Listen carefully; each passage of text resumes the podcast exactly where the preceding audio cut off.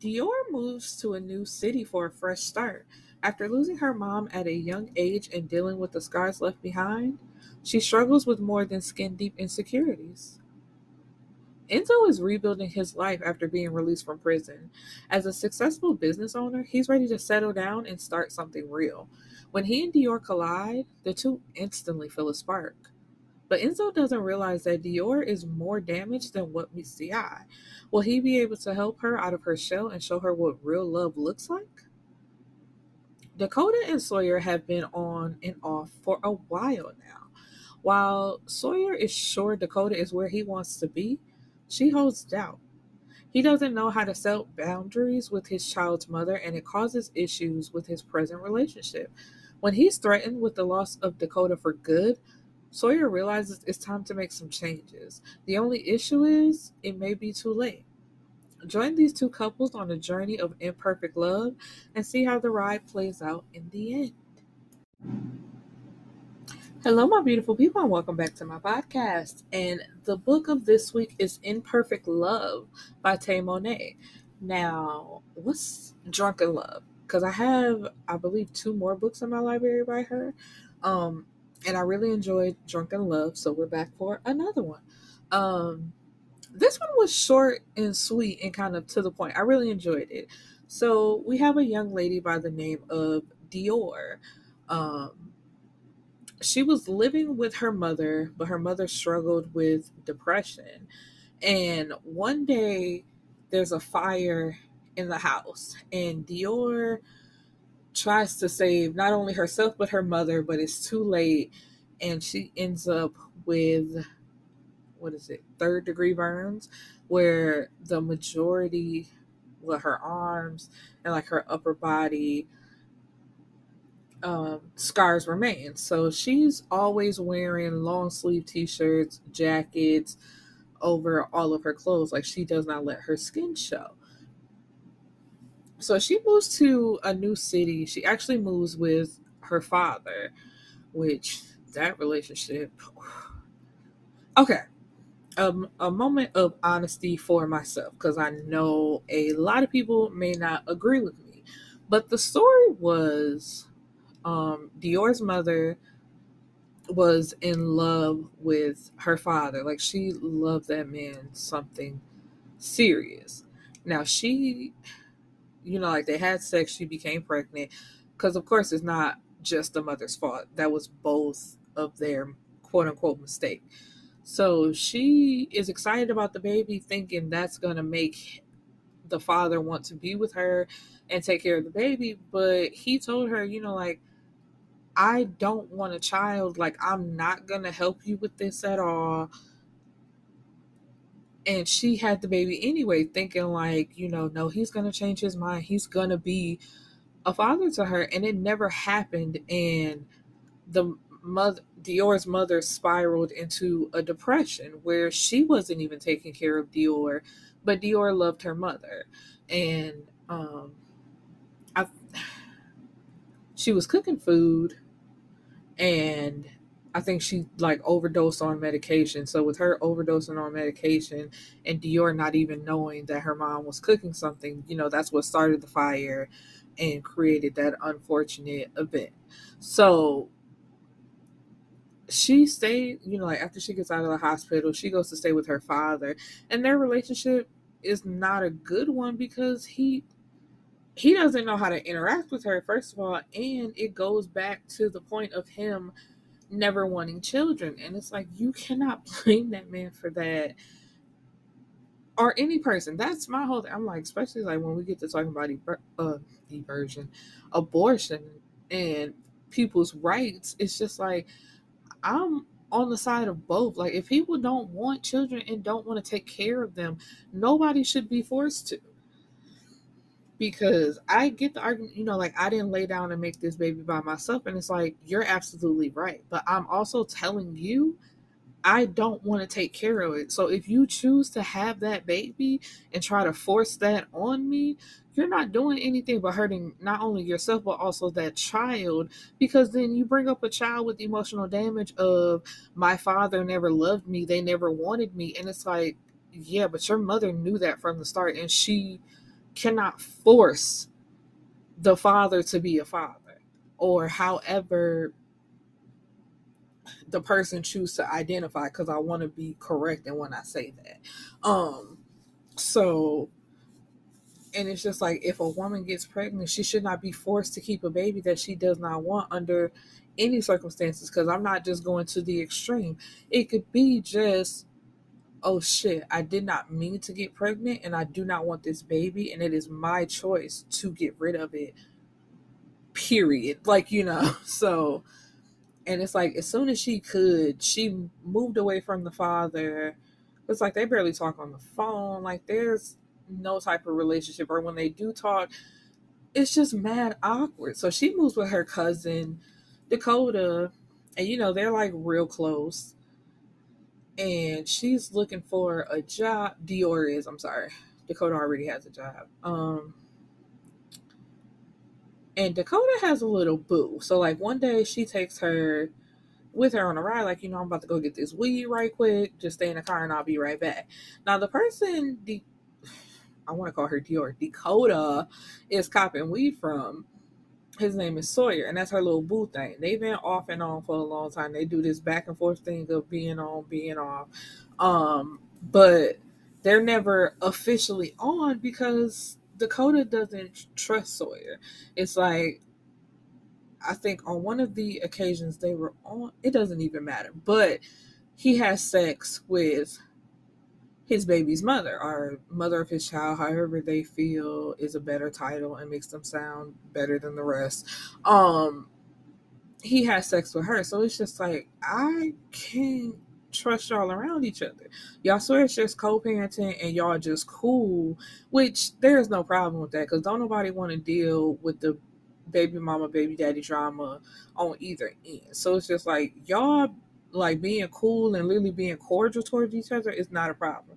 But I do not want to have to think like every time you go drop your daughter off, does that mean you send her to her room while you go have sex with her mama? Like what what does that mean? What are y'all doing? Um and he's like, nah man, we cool, you know, it ain't like that. So but she gets the weed, I think, and they have sex, and she comes on and just like, man. No, they didn't have sex. She just got the weed and left because it's like I'm not messing with you like that no more. But while Dior is waiting in the car, she see this fine nigga walk past. I was like, oh, who's that? And come to find out, it's Enzo. Enzo is Sawyer's brother who just got out of prison. Um, and you know, he's looking to open up his business and just live a quiet little life. He's like, you know, I ain't trying to do that shit no more. I'm good. But they do have information on who snitched on him to send him to jail in the first place or prison, I should say, because those are two different things. And it's like, we're going to handle that. Then after that, done. So it's Sawyer's birthday, and Dakota and Dior show up to the party. And um, Dior was walking around because Dakota had disappeared with Sawyer. Um, and she happened to bump into Enzo, who spilled her drink on her. So she has on this like pretty dress that now has a red stain all over it.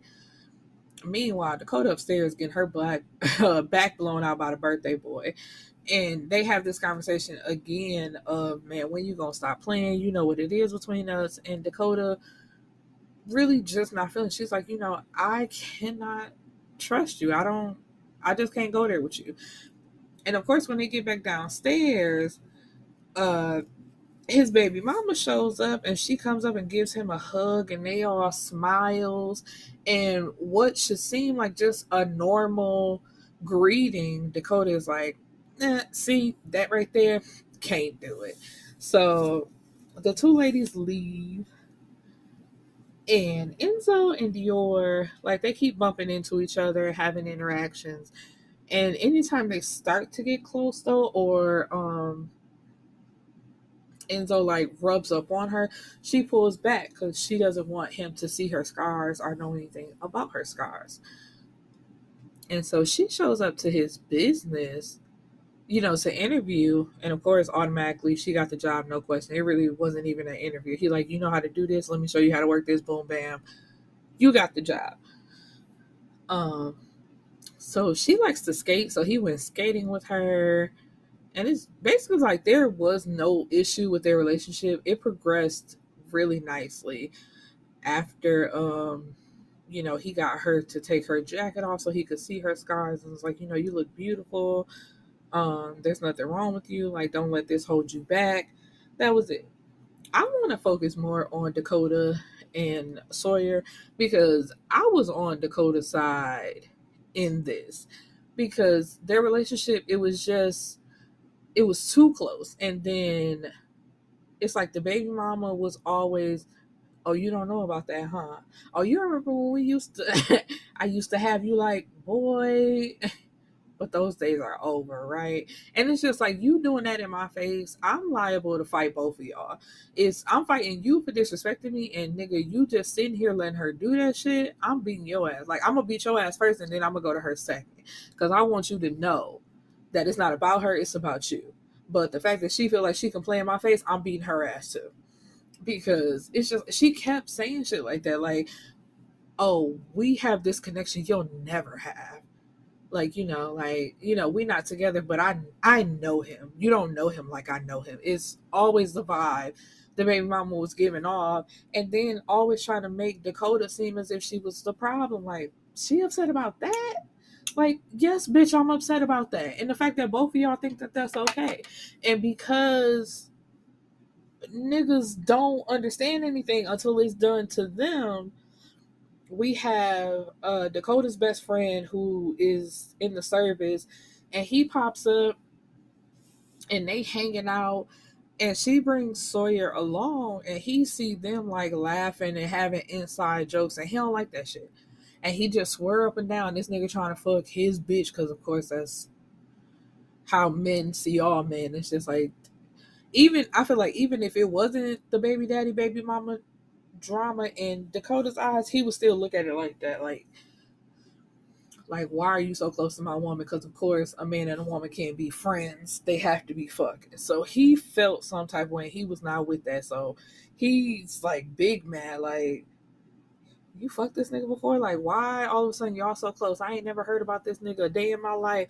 But now all of a sudden you got best friends that just pop up out of nowhere. Like, so now you playing in my face.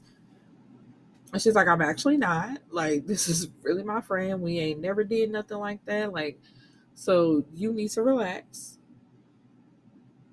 And so at some point though, Sawyer, like they break it off. Well, Dakota breaks it off because she's like, I'm no longer doing this with you and I, I don't feel like I have to or that I should. So she breaks it off with him, and he finally sees what she's been talking about. And literally, everybody in his family, like his parents and Enzo, had to tell him, Yeah, like I'm literally surprised y'all lasted this long because you always let that little girl feel like she has one up over your girlfriend. So, yeah, that was bound to blow up in your face and uh their mom tells him, you know, I never liked the little girl anyway. Like, and that's a known fact. Like, I take that back. Well, they were cool at one point, but then something happened which the mom, the baby mother and their mom never discussed. They just always barely talk to each other and won't say anything about what's going on. Um, but come to find out in the end, because Sawyer and Dakota, like, they get back together and it finally breaks that the mom found out at some point the baby mama was questioning whether or not that was uh, Sawyer's daughter was actually his daughter, and it's a possibility it could have been somebody else's. But I guess, of course, they got the test done, and it's his daughter. But it was a fact that it could have been somebody else's child. And so Sawyer is pissed. And that's what finally like broke the the closeness between them because she was trying to like be on some get back, like, you know, I want that old thing back. Don't you think that our daughter should grow up in a household with both of her parents? And I'm like, I once again, I wish y'all would stop that logic. Like a child deserves to have two parents in a household. A child deserves a loving household Because if you motherfuckers are arguing every day, cheating on each other, like the danger parents, shout out to my last two weeks of books. Just because both parents are in the house doesn't mean that that's what the child needs. A child needs a loving household. The end. So, um, Sawyer stopped talking to his mama and his daddy actually because it's like the daddy knew but of course as quote unquote men do they stay out of it and you know they don't say nothing and they felt like what's the purpose of telling you anyway so yeah so that's how it ends uh dakota moved into sawyer's house so they're living together but dior is still living in dakota's house which you know her and enzo are very much in love and they're taking it slow and just seeing where this goes because it's like they only known each other a couple months. It's way too early to be moving in, so we're not doing all that. But yeah, that's the end. I, like I said, I really enjoyed this book, so please go pick it up. Please read many other books by Tay Mo'Nae. I really enjoy her style of writing and her books. And that's all I got for you, my beautiful people. So peace and blessings. See you next week.